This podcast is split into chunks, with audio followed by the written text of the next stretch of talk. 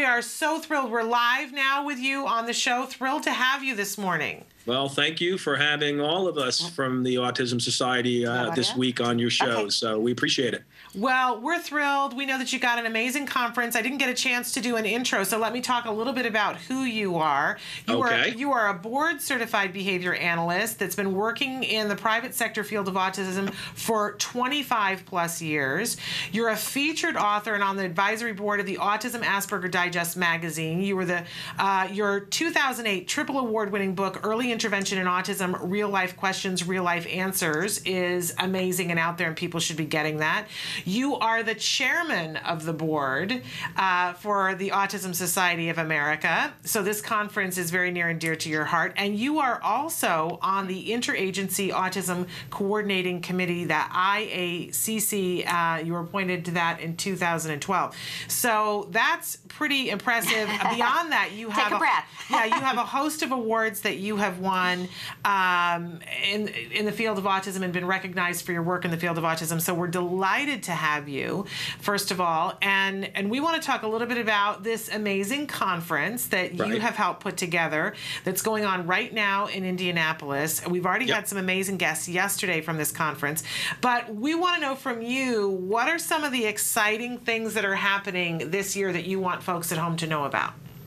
I think the biggest thing is um, from our feedback that we got in the Pittsburgh conference last year, a lot of people wanted more networking opportunities. So this year we've tried to make very um, small breakout sessions for people to get together and just chat about what's going on in the field of autism.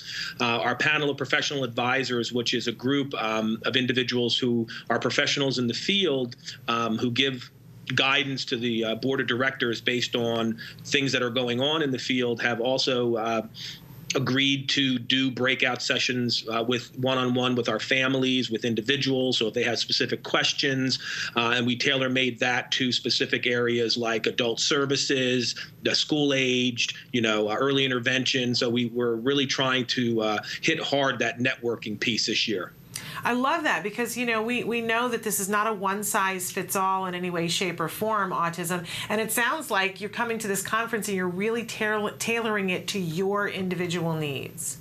Last year, um, and I'll give all the credit to the Autism Society of America staff, Scott Badesch and his crew, who's our president and CEO, um, did a very good uh, job last year of making sure that they got as much feedback from the participants as possible.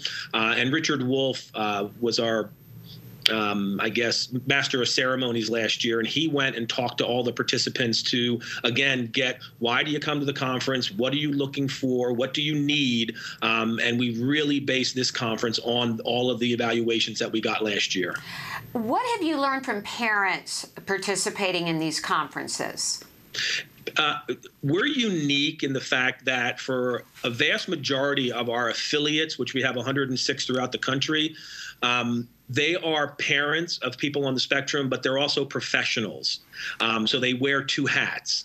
So for the first part of the conference, they're here to do the work of their affiliate. So if they're from Illinois, if they're from Indiana, if they're from New Jersey, they're here to gain information on how to bring it back to provide resources in their own communities. So the first couple of days they wear that hat. The next couple of days they wear the hat of a parent.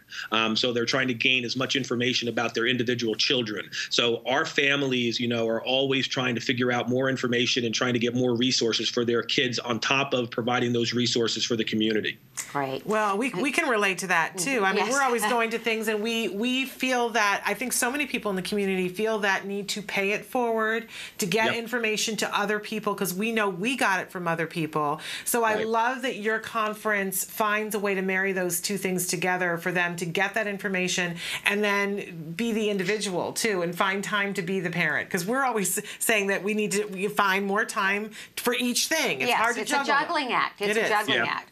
Yeah. Um, one, one of the highlights, if I can, one of the highlights uh, for me for this conference is, um, and it's going on right now today on Wednesday, but we run a pre-conference for individuals on the spectrum who are looking for self-advocate skills. Mm. Um, and we have people like Dena Gassner um, and Dr. Stephen Shore who run those sessions. So it's run by people on the spectrum for people on the spectrum in how to um, understand that really difficult world of self-advocacy advocacy and when do you disclose and when don't you disclose. Uh, and I think that's a unique part of our conference. This year, we're going to have over 50 individuals on the spectrum participating uh, with us uh, as we do every year. Uh, and last year, for the first time, we were able to offer free registration to all people on the spectrum to come to the conference.